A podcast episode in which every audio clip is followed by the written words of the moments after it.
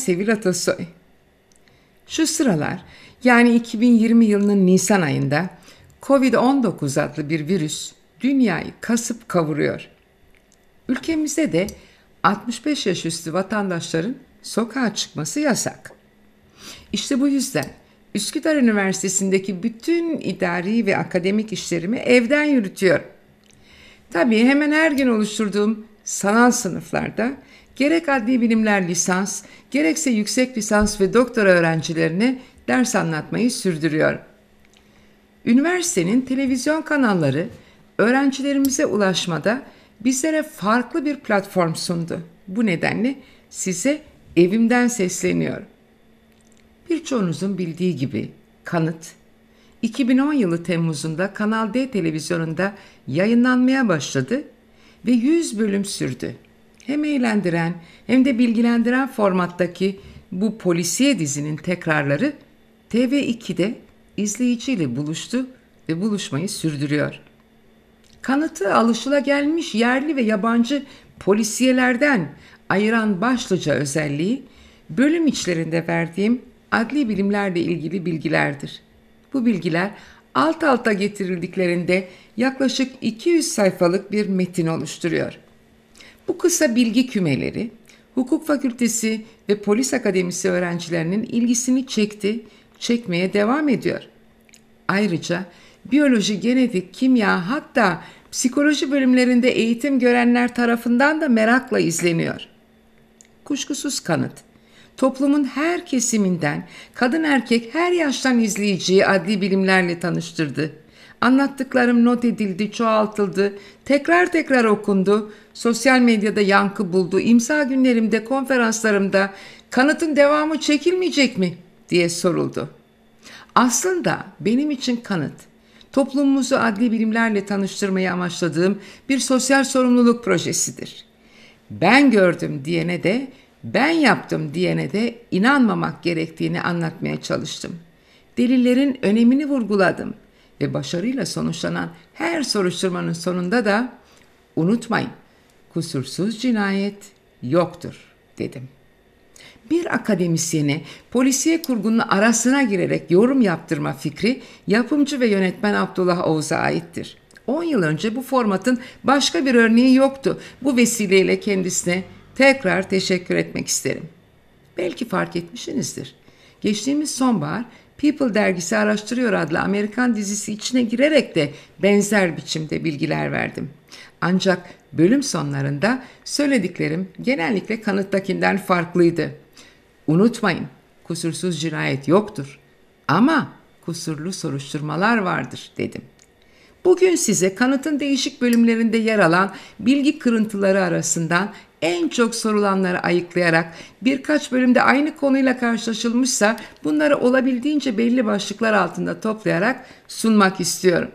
Ancak dizinin akışını kesmesinden kaygılandığım bu araya girişlerde telgraf çekercesine kısa konuşmaya çalıştığımdan cevaplar da doğal olarak kısa ve yüzeysel.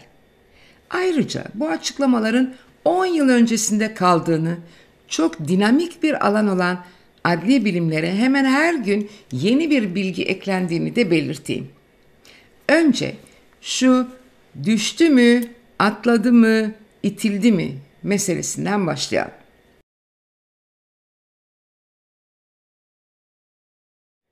Yüksekten düşmeye bağlı ölümlere sık rastlanır. Düşülen yer ne kadar yüksekse ölüm ihtimali o kadar artar. Ayağı üzerine düşen bir kişinin kafası üzerine düşen bir kişiden yumuşak toprağa düşenin sert betona çakılandan daha şanslı olacağı açıktır. Ülkemizde maalesef inşaattan düşen, yüksekten atlayarak intihar eden ya da damdan düşenlerin sayısı çoktur. İtilen ya da atılanlarla ilgili sağlıklı bir istatistik veri bulunmamaktadır. Cepte, yakın çevrede bir intihar notunun bulunması elbette intihar olasılığını yükseltir ama bununla yetinmek söz konusu olamaz. Önce ölenin nasıl bulunduğu ve nereden düştüğü ardından son 24 saatte ne yaptığı ne yaşadığı öğrenilmek zorunda. Bir kişi yüksekten düştü mü, atladı mı, yoksa itildi mi sorusunu yanıtlamak tahmin edemeyeceğiniz kadar zordur. Hem bedendeki hasarın yeri ve derecesi hem de olay yeri bulgularının birlikte değerlendirilmesi gerekir. Adli soruşturma ve olay yeri incelemesi eksikse ölümün orijini karanlıkta kalabilir. 1970'lerden bu yana yani 50 yıldır düşülen yerin yüksekliği ile kişinin çarptığı yer arasında matematiksel bir ilişki bulunmaya çalışılıyor.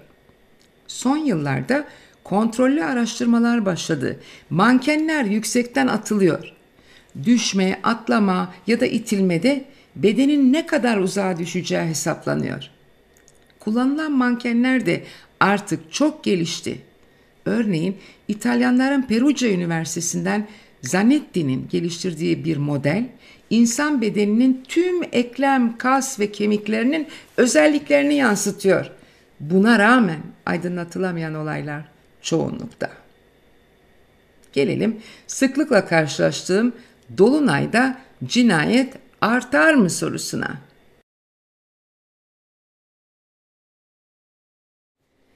Ay ışığının bizi etkilediğine inanmak isteriz. Ayın evrelerinin cinayetten vampirizme, uyur gezerlikten gece maçlarındaki futbolcu şiddetine kadar pek çok olayla ilişkisini araştıran 300'ün üzerinde yayın aynı sonuca varmıştır.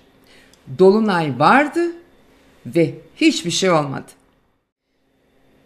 Seri katil David Berkowitz ya da bilinen diğer adıyla Seminoğlu kafayı park etmiş otomobillerdeki sevgililere takmıştı.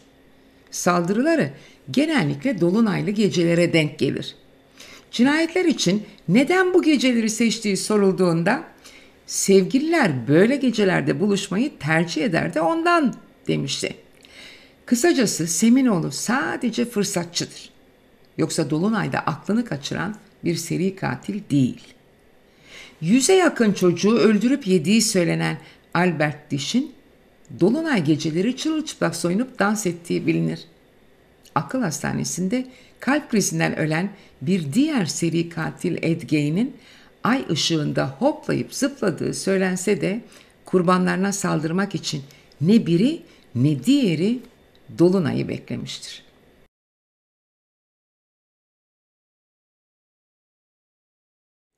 Bir güç ve kontrol gösterisi olarak özellikle aile içi şiddet ve cinsel saldırılarda uygulanan elle boğaz sıkma çok tehlikelidir. Kurbanın ilk algıladığı büyük bir acıdır. Bunu bilinç kaybı ve beyin ölümü izler. Her iki şah damarının sadece 5 kilogramlık bir basınca 10 saniye maruz kalması bile bilinç kaybına yeter. Bu arada istem dışı idrar ve dışkı yapılabilir. Basınç hemen kaldırılırsa mağdur 10 saniye içinde kendine gelir ama 50 saniyelik sürekli oksijen kısıtlanmasında ise genellikle geri dönüş olmaz. Bir silahın tetiğini çekmek için 3,5 kilogramlık güce ihtiyaç olduğu göz önüne alınırsa boğazı sıkılan bir insanın ne kadar kolay ölebileceği daha rahat anlaşılır. Bu nedenle kurban kurtulmuş olsa bile her failin öldürmeye teşebbüsten yargılanması gerekir. Ayrıca mağdurun hemen değil saatler hatta günler sonra da bu yüzden ölebileceği unutulmamalı. Evet, aynı bedende farklı DNA'lar olur mu? Sıkça sorulan bir diğer soru daha. Anneden aktarılan, bu yüzden ana tarafından akraba olan bireylerde hep aynı şekilde bulunan mitokondriyal DNA, ileri derecede bozulmuş ya da az miktardaki örneklerle de sonuç verir. Asırlar öncesinden kalma saç, diş ve kemiklerde bile başarılı olunur. Ender olmakla birlikte aynı hücre, aynı doku ya da aynı kişide birden fazla mitokondriyal DNA varyantına rastlamak mümkündür. Heteroplazmi denen bu durumda aynı kadın doğurduğu halde iki kişinin kardeş olduğu anlaşılamaz. İkizlerle ilgili de alışılmadık bir duruma rastlamak mümkün. bırakın çift ya da tek yumurtadan olanlarını Mısırlı Ahmet ve Muhammed İbrahim gibi başlarından yapışık bile doğsalar ikizler geceyle gündüz kadar birbirinden farklı olabilir.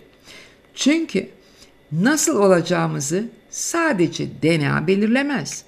Beslenmeye varıncaya dek tüm çevre koşulları gerek dış görünüşü gerekse davranışları etkiler. Ama ikizler arasındaki farkın sadece DNA'ya dayalı bir nedeni de bulunabilir. Kadın aynı ya da çok yakın günlerde iki farklı kişiyle birlikte olursa doğacak ikizlerin babası birbirinden farklı olduğu için çocuklar da birbirinden farklı olur. Şimdi gelelim sen kimsin diye sormaya.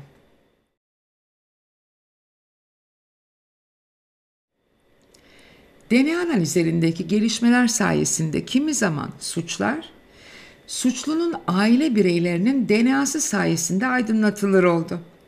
Çünkü suçlunun DNA özellikleri, kardeşleri, çocukları, torunları, ana babası, dedesi, ninesi, hatta teyze, amca ve yeğenleri gibi uzak akrabalarının DNA'sına benzer.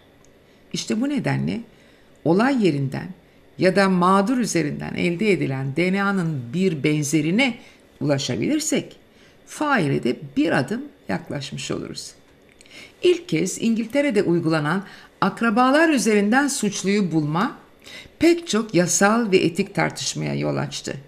Ama polislerin o kadar çok işine yaradı ki bu tür aramalara izin veren ülkelere her gün bin yerisi ekleniyor. İki farklı biyolojik örneğin DNA profilleri birbirleriyle tam olarak değil de örneğin incelenen 13 bölgenin sadece 5'ini tutarsa bunların aynı kişiden kaynaklanmadığı ama aralarında yakın bir akrabalığın olduğu anlaşılır. Şu sıralar İngiltere, Amerika gibi bazı ülkeler, İsrail, DNA bankalarında kısmen benzeyeni bulduk, buldukları zaman önce onların akrabalarını soruşturarak katilin kim olduğunu bulmaya çalışıyorlar. Peki sıkça sorulan başka bir soruya geçelim. Türklerle Kızılderililer akraba mı?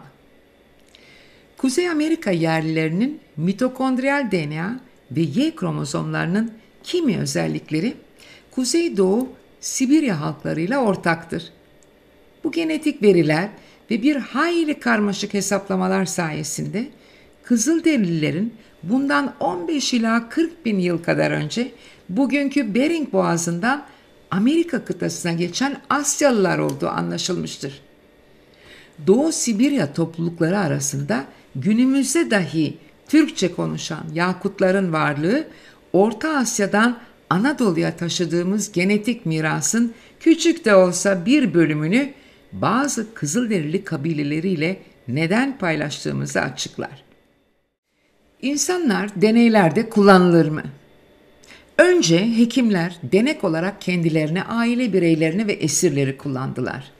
20. yüzyıla gelindiğinde bu işe bazı kurallar getirilmiş olsa da İkinci Dünya Savaşı sırasında Japonlar, Almanlar değişik kamplarda tutsakları bilim adına öldürdüler ve buna kimse engel olmadı.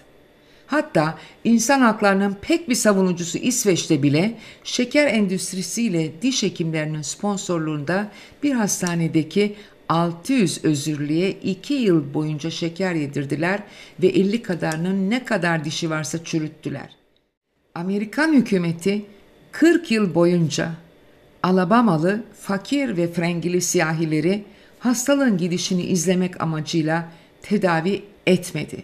Her iki olay büyük başarılar olarak kayıtlara geçti. Şimdilerde insan deneklerinin kullanımı, uluslararası sözleşmeler, çok sıkı etik kurallar ve aydınlatılmış rıza gibi önlemlerle sınırlanmış olsa da hala sürmekte. Elim tetikteyken aksırırsam ne olur?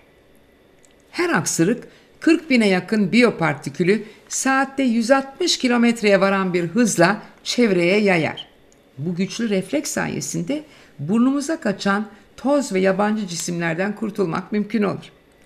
Bir yılbaşı gecesi kazaen başından vurulan Napolili Darko Sangermano o kadar güçlü aksırmıştı ki gözün arkasını geçip burun deliğine ulaşan kurşunu bile çıkartmıştı.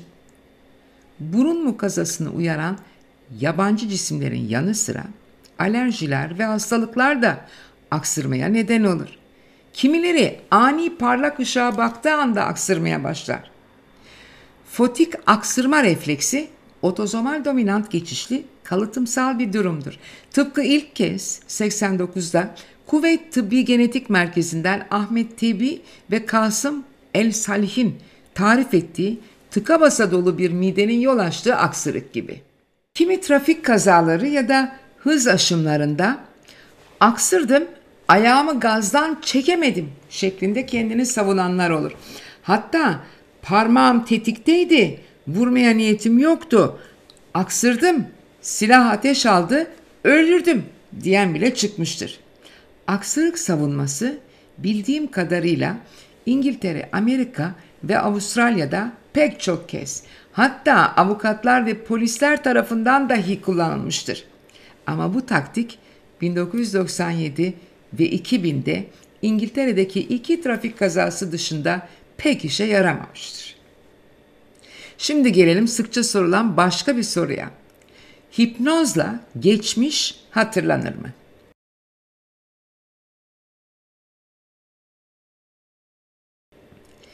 Genel olarak hipnoz, telkine yatkınlık gösteren bir tür yapay uyku ya da uyku uyanıklık arası hal olarak tanımlanır. Hipnoz altındaki kişinin daha dinamik ve daha güçlü bir zihin yapısına kavuştuğu, bu sırada hafızanın keskinleştiği, dış görünüşü gevşemiş ve hafif uyku pozisyonunda olduğu halde tüm algılama eşiklerinin yükseldiği, işitme, hissetme, anlama, kavrama ve yorumlama kapasitelerinin arttığı iddia edilir. İşbirliği yapmak isteyen, dikkatini bir noktada toplayabilen herkesin hipnotize edilebileceği, bilinçaltı düşüncelerine erişilebileceği ve zihinlerinin kontrol edilebileceği öne sürülse de bu doğru değildir ve her 100 kişiden sadece 10-15 kadarı hipnotize edilebilir. Halbuki gözleri önündeki bir tahtaya çizgiler çizilen ya da gözlerine bir kalem yaklaştırıp uzaklaştıran her tavuğu hipnotize etmek mümkündür. 4 yaşından küçüklerle ihtiyarların hipnotize edilemediği, hipnoza yatkınlık açısından kadın ve erkek arasında fark olmadığı, aptalların da akıllıların da hipnotize edilebildiği 19. yüzyıldan bu yana biliniyor. Hipnozun yaşanan bir olayın ya da karşılaşılan bir kişinin ayrıntılarını anımsatabilmesi, suçları aydınlatmaya çalışanlara çok cazip gelmiştir. Şimdi size gerçek bir örnek vereyim. 25 Temmuz 1976 günü maskeli 3 kişi 55 yaşındaki Frank Ray'in kullandığı servis otobüsünü durdurdu. Şoförü ve 26 çocuğu iki minibüse doldurdu ve 11 saat ötedeki bir taş ocağına fidye için hapsetti. Şoförle çocuklar taş ocağından kurtuldular ama şoför Ray minibüslerin plakasını hatırlayamadı. Kaliforniya Üniversitesi'nden psikiyatri profesörü Dr. William Kroger ona hipnoz uyguladı. Ray, plakalardan birinin tüm harf ve sayılarını sadece bir eksiğiyle ve doğru sırada hatırladı. Saldırganlar Kanada sınırında yakalandı, yargılandı ve ömür boyu hapse mahkum edildi. Bu olaydan sonra Amerika başta gelmek üzere İngiltere, Rusya gibi birçok ülkede polisler hipnozu bir tanığın, mağdurun, şüphelinin veya sanığın hafızasını tazelemek ve suçla ilgili olarak unuttuğu ya da çok yüzeysel hatırladıklarını su yüzüne çıkartmak amacıyla kullandı ve halen kullanmakta. Türkiye'de hipnoz altında ifade almak yasaktır. Ancak daha önce hipnoz uygulanmış ve sorgulanmış bir kişinin aynı konuda ifadesinin alınamayacağına dair bir düzenlemeye rastlamadım. Hipnoz altında hatırlanan her zaman gerçek değil. Boşluklar farkına varılmadan ve genellikle hipnozu uygulayanı memnun etmek amacıyla hayal ürünleriyle doldurulabiliyor. Şimdi gelelim bir başka soruya. Gerçeklik serumu var mı? 1920'lerde çok düşük dozda sodyum pentotal ya da skopolaminin gerçeklik serumu olarak kullanılabileceği sanıldı. Pek işe yaramadığı çabuk anlaşıldı. İlacı alanlar konuşuyordu ama yalan söylemeyi de sürdürüyordu. Bir başka deyişle anestezi altında konuşulanlar her zaman doğru değil. 40'larda CIA birbirine ters etkili barbituratla amfetamini dönüşümlü olarak damara vermeyi denedi, olmadı. LSD'yi denedi, yine olmadı. Özetle James Bond ve Harry Potter'ın dünyasında yer alan gerçeklik serumu henüz bulunabilmiş değil. Esasen Birleşmiş Milletler'e göre gerçeklik serumu vermek bir işkence yöntemi. Bizim yasalarımıza göre de ilaç vererek ifade almak yasak. Alınsa da zehirli ağacın meyvesi de zehirli olur misali delil kabul edilmiyor. Gelelim hipnoz altında suç işlemeye. 1940'lı yıllarda Danimarkalı Nielsen ve Hardrap cezaevindeydi. Burada kaldıkları 4 yıl boyunca birbirlerine hipnoz uygulayarak vakit geçirdiler. Tahliye sonrası Hardrap başarısız bir banka soygunu sırasında iki güvenlik memurunu öldürünce Nielsen'in hipnoz sırasındaki telkinleri yüzünden suç işlediğini iddia etti. Ceza ehliyetinin olmadığına karar verildi, hastaneye yatırıldı. Arkadaşı Nielsen, hipnoz aracılığıyla cinayete azmettirme suçundan ömür boyu hapse mahkum edildi. 80 yıl önceki Nielsen ve Hardrap davası hipnozun suça yönlendirip yönlendirmeyeceği konusunu hala gündemde tutar. Her ne kadar bir kişiye hipnozla istemediklerini yaptırmanın olanaksızlığı ileri sürülse de tehdit ve telkinle birleştirilen hipnozun dengesiz ve ahlaki değerleri olmayan kişileri suça ittiği örnekler var.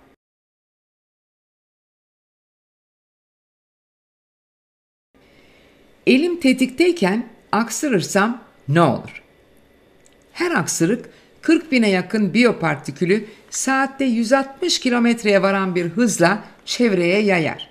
Bu güçlü refleks sayesinde burnumuza kaçan toz ve yabancı cisimlerden kurtulmak mümkün olur.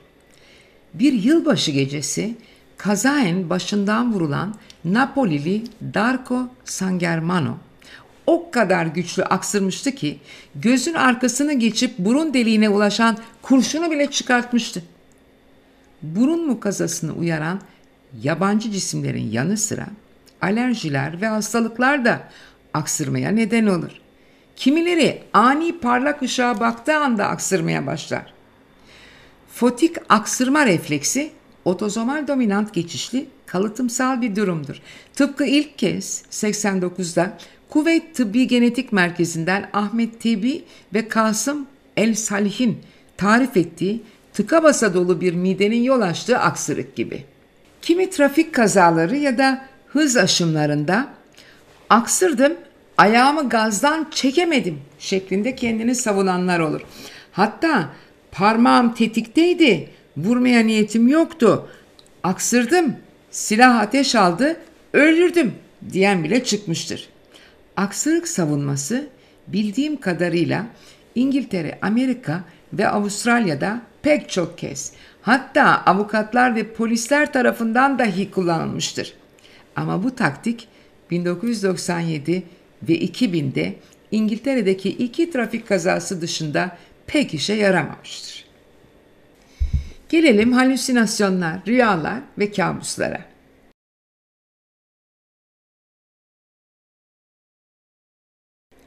Varsanı veya halüsinasyon bir duyu organını uyaran hiçbir dış etken olmaksızın bazı şeylerin gerçekte var olduğuna inanmaktır.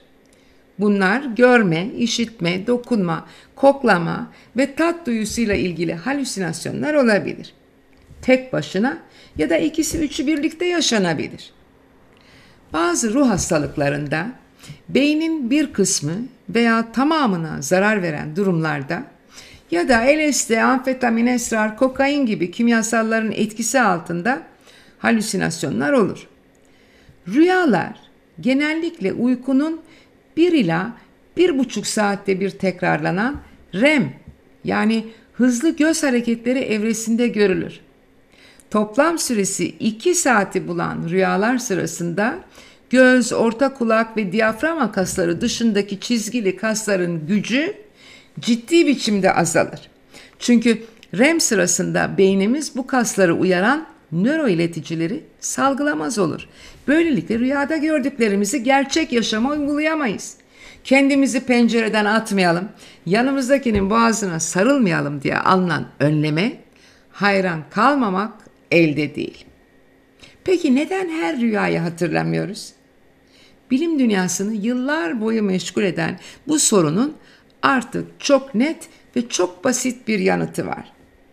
Roma Üniversitesi'nden Gennaro ve ekibinin 2011 başlarında yayınladıkları deneysel araştırmalara göre uyanıkken hatırlama ve unutmayı denetleyen beyin bölgesi rüya uykudayken de aynı işlevi sürdürüyor. Her rüyayı hatırlamıyoruz. Çünkü uyanıkken de her şeyi hatırlamıyoruz.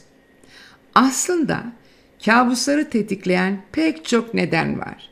Dolu mide, yüksek ateş, kötü pozisyonda uyuyakalma, bazı ilaçlar, stres, kaygı, hatta ailede kabus görenlerin olması bile. 25 yaşından büyükseniz ayda bir, küçükseniz haftada bir kabus görmeniz normal. Ama tekrar tekrar çığlıklar, gözyaşları, çarpıntı, ter ve korku içinde yataktan fırlıyorsanız, üstelik kabusunuz başınızdan geçmiş kötü bir olayla ilgili ise mutlaka bir doktora görünün.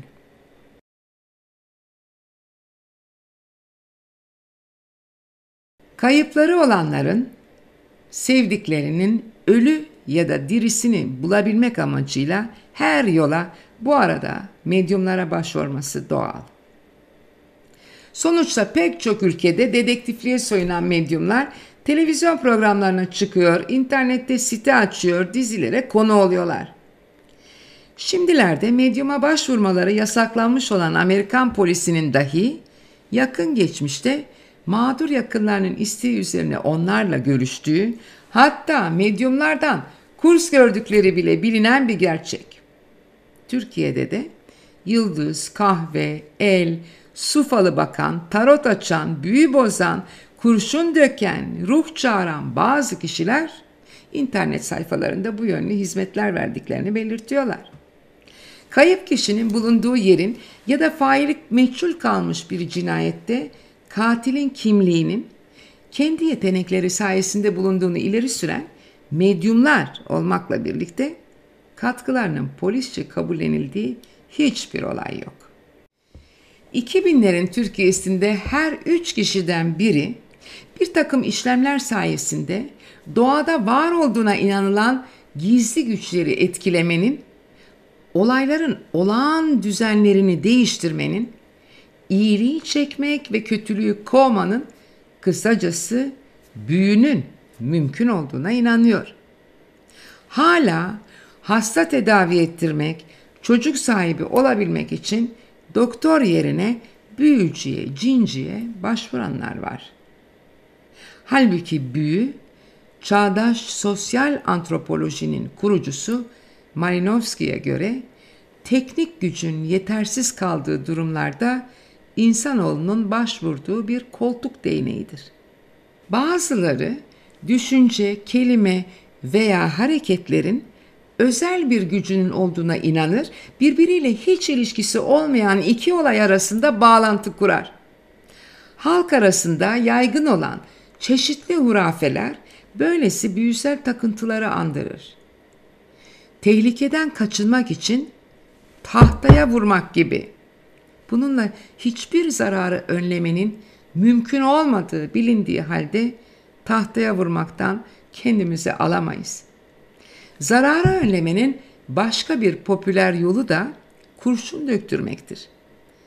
Dini bir temeli olmayan kurşun döktürme töreni de büyüsel düşüncenin yaygın olduğu asırlardan kalma bir uygulamadır.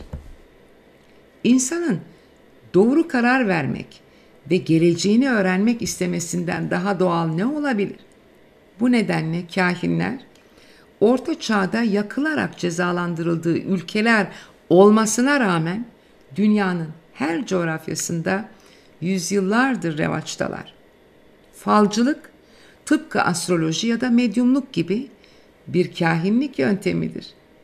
Kuşkusuz iyi bir falcı, bir sorgu polisi ya da davranış bilimcisi kadar karşısındakinin beden dilinden anlar, ayak topuğundan saçına, dış görünüşünü değerlendirebilir. Ses tonu, bakış ve duygu durum değişikliklerini değerlendirir. Bir daha falcıya giderseniz onun böylesi meziyetleri olabileceğini aklınıza getirin. Bir de yıldız falınızı okuduktan sonra diğer burçlarınkine de göz gezdirin. Üç aşağı beş yukarı yazılanların sizin için de geçerli olduğunu göreceksiniz. 2005 sonlarında emniyet teşkilatımız satanist cinayetleri gibi ayinsel cinayetlerle muska, büyü, fal ve telkin aracılığıyla insanların öldürülmesi konusunda uzmanlaşacak yeni bir birim oluşturdu. Çünkü 2001 yılında Londra'nın orta yerinden geçen nehirden çıkartılan kafasız, kolsuz, bacaksız, turuncu şortlu küçük zencinin bir büyü ayini sırasında öldürüldüğü anlaşılmış. Gerek Interpol, gerekse Europol'ün büyü ve büyücülerle ilgili bilgi ve uzmana ihtiyacı ortaya çıkmıştı. İzleyen yıllarda büyü bağlantılı birçok cinayet aydınlatıldı. Büyüyle korkutulan kadınları seks işçisi olarak çalıştıran çeteler çökertildi.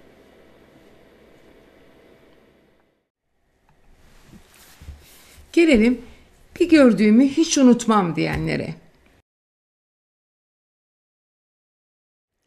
İsimlerin hatırlanması 24-25 yaşlarında, yüz tanıma ise bir 10 yıl kadar sonra en yüksek düzeyine ulaşır. Yüz tanıma becerisi kalıtımsaldır. Ancak zeka, bellek ya da cisim tanımayı kodlayan DNA bölgelerinden bağımsız olarak bir kuşaktan diğerine aktarılır. Ne yazık ki dünya genelinde her 40 kişiden biri doğuştan yüz körüdür. Öte yandan her 100 kişiden biri İngiliz polis memuru İdris Bada gibi yıllar önce bir kez gördüğünü bile unutmaz. Teşkilatta Bada'nın özelliklerini taşıyanların sayısı fazla değil. Bu süper ta- tanıyıcıların işi gözaltına alınanlara ya da fotoğraflarına bakmak. İzledikleri MOBESE kayıtlarındaki görüntü flu, yarım ya da profilden bile olsa evvelce fotoğrafını gördükleri kişiyi gözünden, burnundan, dudağından bulup çıkartabiliyorlar. Şimdilerde bunu artık bilgisayarlar yapıyor. Çoğumuz tanıma yelpazesinin bu iki ucu arasında bir yerdeyiz ve günlük yaşamımızda nerede durduğumuzu pek önemsemeyiz. Ama örneğin bir cinayetin tanığı olmuşsak yüz tanıma becerimiz hayati önem taşır. Birçok araştırma görülenin, duyulanın hatırlanmasında motivasyonun, beklentilerin ve deneyimin rolü olduğunu göstermiştir. Bu faktörlerin hepsi dikkatin nereye yöneltileceği ve uzun süreli bellekte bilginin ne şekilde depolanacağını belirler. Görgü tanıklarından kadına mı erkeğe mi daha fazla güvenileceğini araştıran çok sayıdaki deneysel incelemeden biri Slovenya'nın Maribor Üniversitesi'nden gelmiştir. Psikolog Igor Areh'e göre kadın tanıklar bir olaya karışan kişileri tarif etmekte, özellikle mağdurlarla ilgili bilgi vermekte daha iyiler. Erkekler ise olay yerinin coğrafi konumunu ve olayın nasıl gerçekleştiği hakkında daha fazla ve doğru ayrıntı hatırlıyor. Erkek tanıklar gördüklerini aktarırken kendilerine daha fazla güvendiklerinden anlattıklarına inanılıyor. Halbuki onlar hele saldırganın elinde bir de silah varsa kadını erkek, erkeği kadın sanmaya varıncaya dek en az kadınlar kadar gördüklerini aktarmakta hata yaparlar.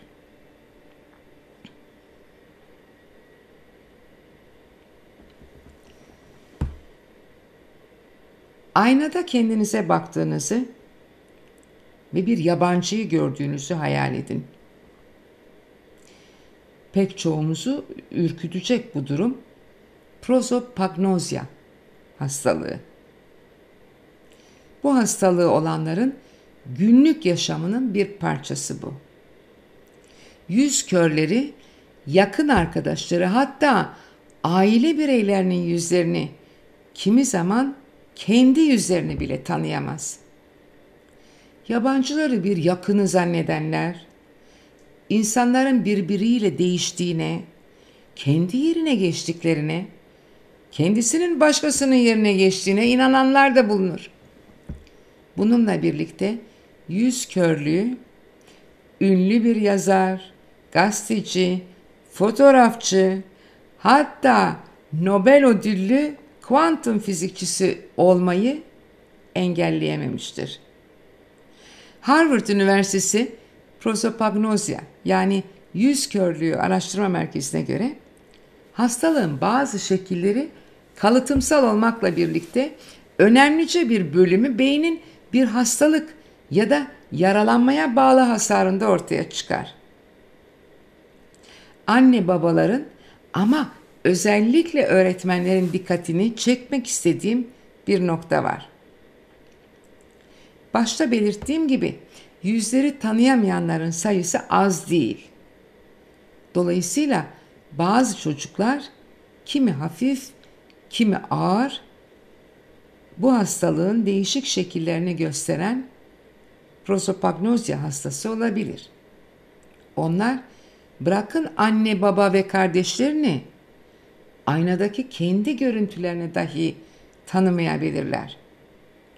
Karşılaştıkları insanları saç şekillerine, giyim tarzlarına, seslerine, şivelerine, cümle kurma özelliklerine, beden tiplerine, dillerine, hatta kokularına, kullandıkları gözlük ve buna benzer ayrıntılara dikkat ederek tanımaya çalışırlar. Bu nedenle kürsüden farklı bir yerde konuştuğunuzda öğretmen olduğunuzu anlayabileceği sözcükler kullanın. Yanında biri olmadan herhangi bir yere göndermeyin. Sınıf gezilerinde yalnız bırakmayın. Gruplara ayırırken Ali'nin takımı yerine kırmızı takım deyin. Çünkü Ali'nin yüzünü göremiyor. Ama renkleri ve her türlü cismi algılıyorlar.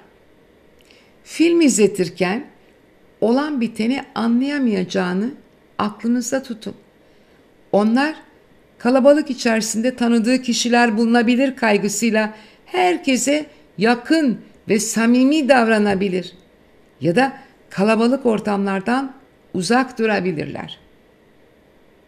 Yeterince zeki ve terbiyeli olmadıkları izlenimi verebilirler.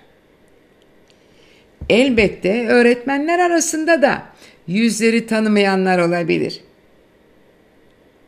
Eğer prozopagnozyası olan bir tanıdığınız varsa onu her gördüğünüzde benim adım neydi diye sormayın. Belki onu iyileştireceğini sanıyorsunuz ama bu mümkün değil. Nasıl görme engellisine bu kaç bu kaç diye parmaklarınızı göstermenin bir anlamı yoksa bunu da yapmayın. Çünkü onlar rüyalarında dahi sevdiklerinin yüzünü göremezler. İşte size bugünlük bu kadar. Başka bir gün belki yine evden buluşur, kanıtın öykülerinden ve kanıtın arasında konuştuğum konulardan biraz daha fazlasını sizlere aktarırım. Sağlıkla kalın.